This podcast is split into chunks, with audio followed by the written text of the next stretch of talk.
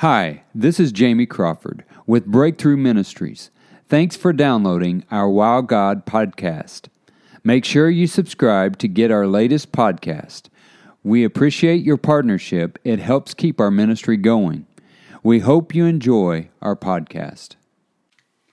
Welcome to our Wow God podcast.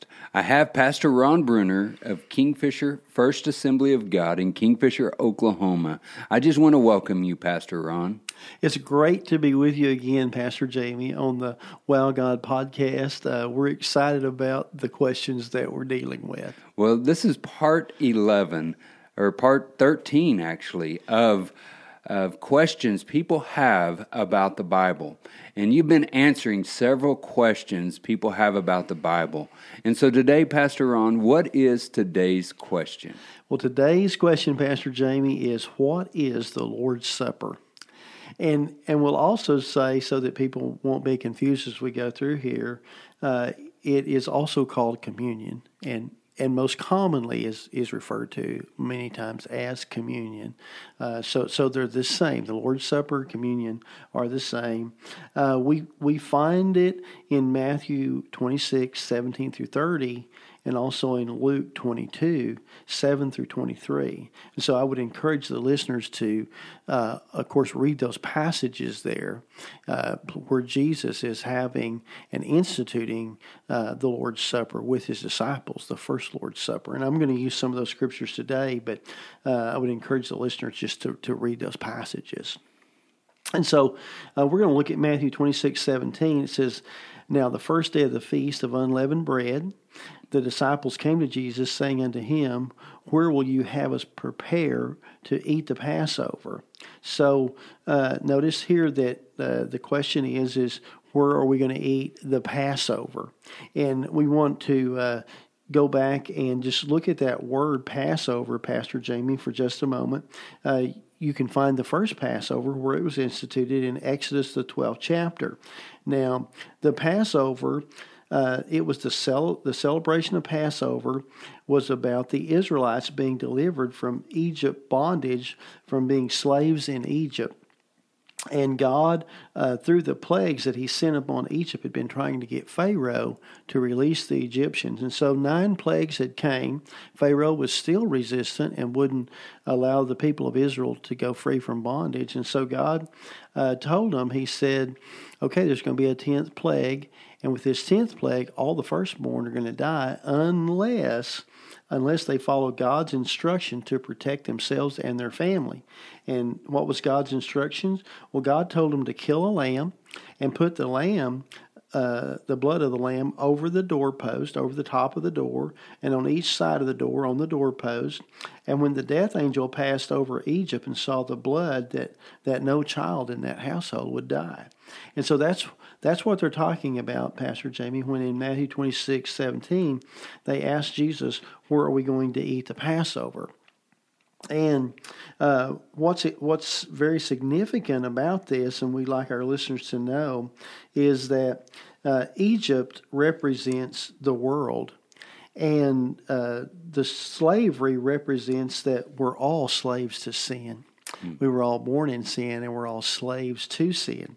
And then, of course, uh, the death, the fact that if they didn't put the blood over the doorposts, there would be death in the house.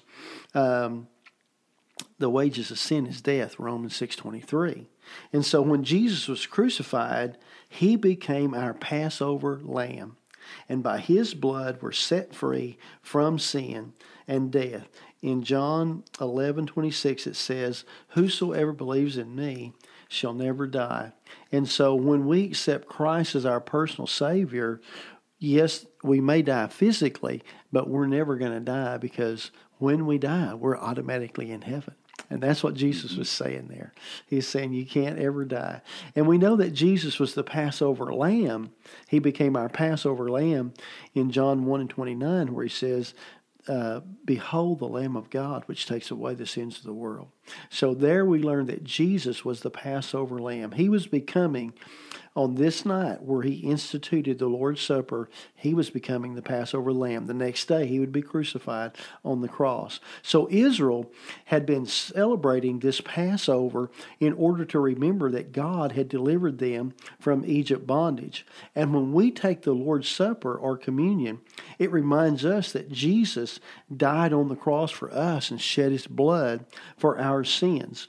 If we look in Matthew 26 20, it says, Now when the evening was come, he sat down with the twelve.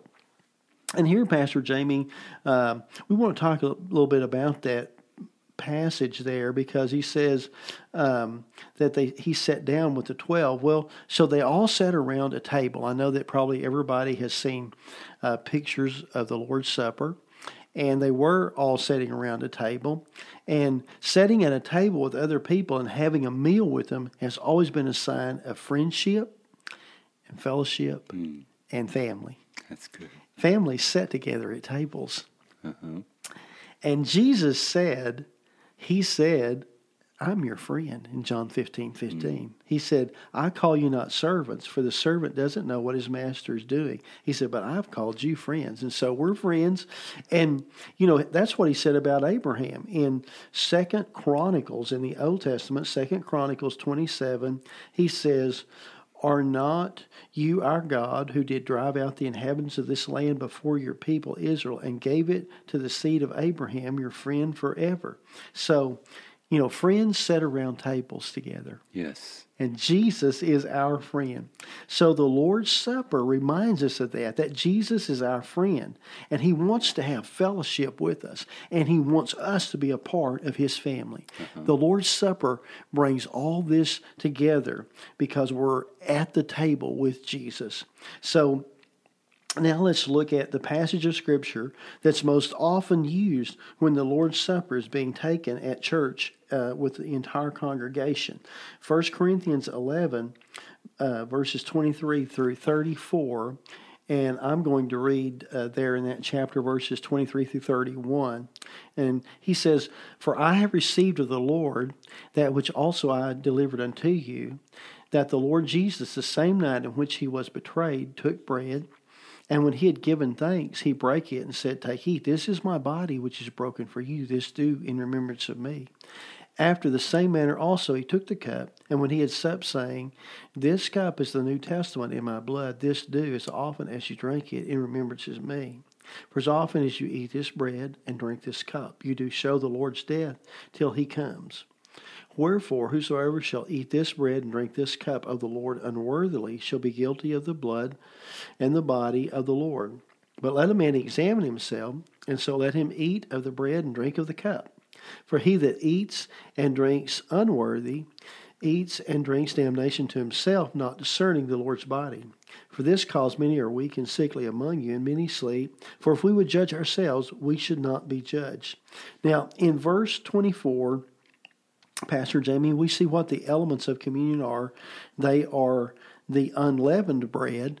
This is important, unleavened bread, because mm-hmm. leaven in the Bible represents sin. So they're using unleavened bread because Jesus didn't have any sin in his life. Mm-hmm. So that's why they're using unleavened bread, okay?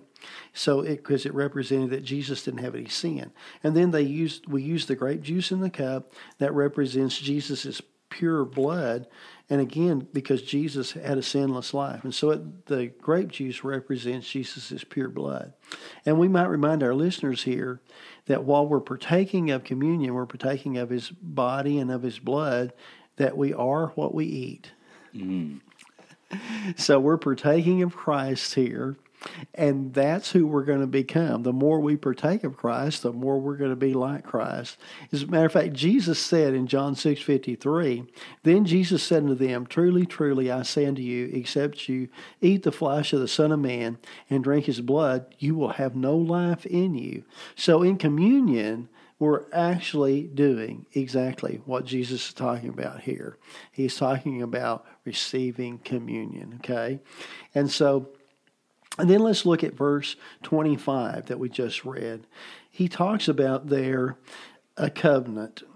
And so there's a new covenant And there's an old covenant. We know this from Hebrews 8, verse 13. It says, In that he says, A new covenant, he has made the first old. Now that which decays and waxes old is ready to vanish away. So there's an old covenant, and the old covenant was uh, under Moses, Hebrews 9:21 says, "Moreover, he, Moses, sprinkled blood both the tabernacle and the vessels of the ministry." So Moses sprinkled blood on the tabernacle, on the uh, vessels of the tabernacle. If you read Exodus 24:8, he also sprinkled blood on the people. Okay, symbolizing that the people and all of the vessels were covered with the blood. But there's a problem, and the Bible points this out with the blood of bulls and goats, because Hebrews 10 and 4 says, For it's not possible that the blood of bulls and goats shall take away your sins. And that's why we needed a new covenant made not with the blood of animals, but with the blood of a sinless man, Jesus Christ, to pay for our sins on the cross. Mm-hmm. And so this covenant, that's new covenant, that he talks about. Hebrews 13:20 says, "Now the God of peace that brought again from the dead our Lord Jesus, that great shepherd of the sheep, through the blood of the everlasting covenant." Mm. And so when we take communion, the Lord's Supper, we're saying, I'm a part of this everlasting covenant. Wow. I'm a part of the everlasting covenant.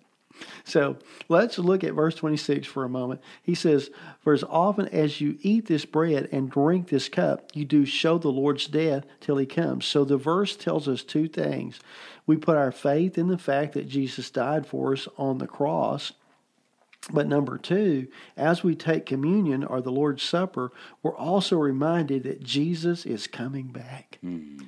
So when we take communion, we're reminding ourselves, yes, Jesus died on the cross for us, but we're also reminding ourselves that as Christians, we're looking for Jesus to come back and to take us to heaven with him by way of the rapture of the church. Mm. So we're, we're reminding ourselves also of his coming back. And then in verse 28, it said, But let a man examine himself, and so let him eat of that bread and drink of that cup. And when we take the Lord's Supper, it's a time, Pastor Jamie, for us to examine our spiritual life or self examination. Yes. Ask yourself, how's your relationship with the Lord? Is there is there any sin you need to, to repent of? Ask the Lord to forgive you. Is there anyone you need to forgive? Okay. You need to ask yourself that. And if so, forgive them. See, the Lord's Supper is a time for us to make sure that our relationship between us and Jesus is fresh and that there's no sin in our life and that we're not allowing sin to fester in our spiritual life. And so when you come to take communion, if you feel like there's something you need to repent for, then do that. Repent right then before you take communion. But but don't not take communion, okay? Because I've seen people do that. Mm-hmm. I, I, know that people have done that, and they've told me, well, I didn't feel like I should because, yeah, I did need to repent. And so they said, you know, they didn't take communion. I'm like, no, don't do that. Because you know what, Pastor Jamie? As soon as we ask Jesus to forgive us, you can never be ever any cleaner than when you just ask Jesus to forgive you of something. That's good. And so so don't don't not take communion. Just ask the Lord to forgive you. Get right and then and then go ahead and take communion. Now now there are uh, two ways you can take communion. Really communion can be taken at home. People can take communion at home. Uh-huh. You don't need necessarily a minister to to do it. You know, it's mm-hmm. because when you go back and look at the Passover, we know they did it family by family, uh-huh. and each family did this together. So you can take communion at home with your family, or or just with your spouse, or really, if you want to take communion by yourself, that's fine too. You can yes. do that too. Um, but we also want to say you need to take communion with the congregation. Yes, that's very important because you're taking it with your family. Yes. They are your family. They're your church family. I love Acts 2, verse 46. It says, And they continuing daily with one accord in the temple and breaking bread from house to house did eat their meat with gladness and singleness of heart. From that verse there, when we see that phrase there, breaking bread, it it really sounds like that they were that they were taking communion on a regular basis wherever they were having church, and because we know that they didn't have uh, churches like we have now. Now they they were having some meetings in the synagogue then, they could they could do that. They allowed them to do that for a while anyway, but but they were also having church in people's houses, and when they would get together to have church in people's houses, they would take communion. That's why he says that they were breaking bread from house to house. Uh-huh. So they were partaking of communion, and so we want to remind our listeners as we come to a close here of a couple of things. First of all, I don't want to forget to say that some people, when taking communion, have been physically healed. Wow yeah, they've been physically healed. My pastor's wife had a pretty good testimony about taking communion one day mm-hmm. and God really healed her. Uh-huh. And because we're talking about his broken body, yes. which which included the the stripes that they put on his back for our healing, uh-huh. and so uh, this is not just a ritual. This is a spiritual experience. Yes. You can receive from God uh, during communion. Yes. So if you need healing, I always encourage you to believe for your healing mm-hmm. while you're taking communion. Mm-hmm. Uh, so it's our hope uh, that very soon you will take communion, the Lord's Supper, uh, maybe with your family, but but hopefully very soon, Pastor Jamie, they'll take it with a congregation, yes. with the family of God. Yes. Because it, there's something special about taking it with the family of God. That's really what Jesus did, you know. Jesus took it with his 12 disciples, uh-huh. and they, they were his family, and, he, and that's who he took it with. So there's very something very special with taking it together with the congregation. So we hope this has been helpful to you today on the Lord's Supper. Yes. Well, thank you, Pastor Ron. What a powerful uh, insight on the communion and the Lord's Supper. Um, it's such so powerful. You know, we uh, die of a lack of knowledge. Yes. And so I appreciate the knowledge and wisdom that you are downloading inside of our listeners. So today I'm just going to pray over yes. our listeners today and just just pray the the anointing of God upon their life that something in this podcast today has touched their life, has opened their eyes to the Lord's Supper. Amen. And and so let's pray today. Yes. Father, we come boldly before your throne and God, I lift up the listeners to you today. And God, maybe somebody has been enticed to listen to this because it said the Lord's Supper. And maybe they don't know you as their Lord and Savior. And so yes. today, God, we just release that into their life. All you have to do is say, Lord Jesus, yes. come into my heart and be Lord of my life, and you shall be saved. And I believe that today that God is bringing forth salvation through this message. Through the Lord's Supper, He's bringing salvation. And God, those that are taking communion, I pray pray that if they need a miracle in their body, oh, yes. I pray that God that you perform that in their life, God. God, because it's not by might nor by power, but it's by your spirit. And God, we thank you for your Holy Spirit upon this podcast today. In Jesus' name we pray. Amen. Amen. Thank you for listening. We want you to be blessed. Thanks for listening. We hope you will stay connected by subscribing to our podcast and becoming a partner to our ministry. Go to breakthroughevangelism.com and follow us on all our social media. We want you to be blessed.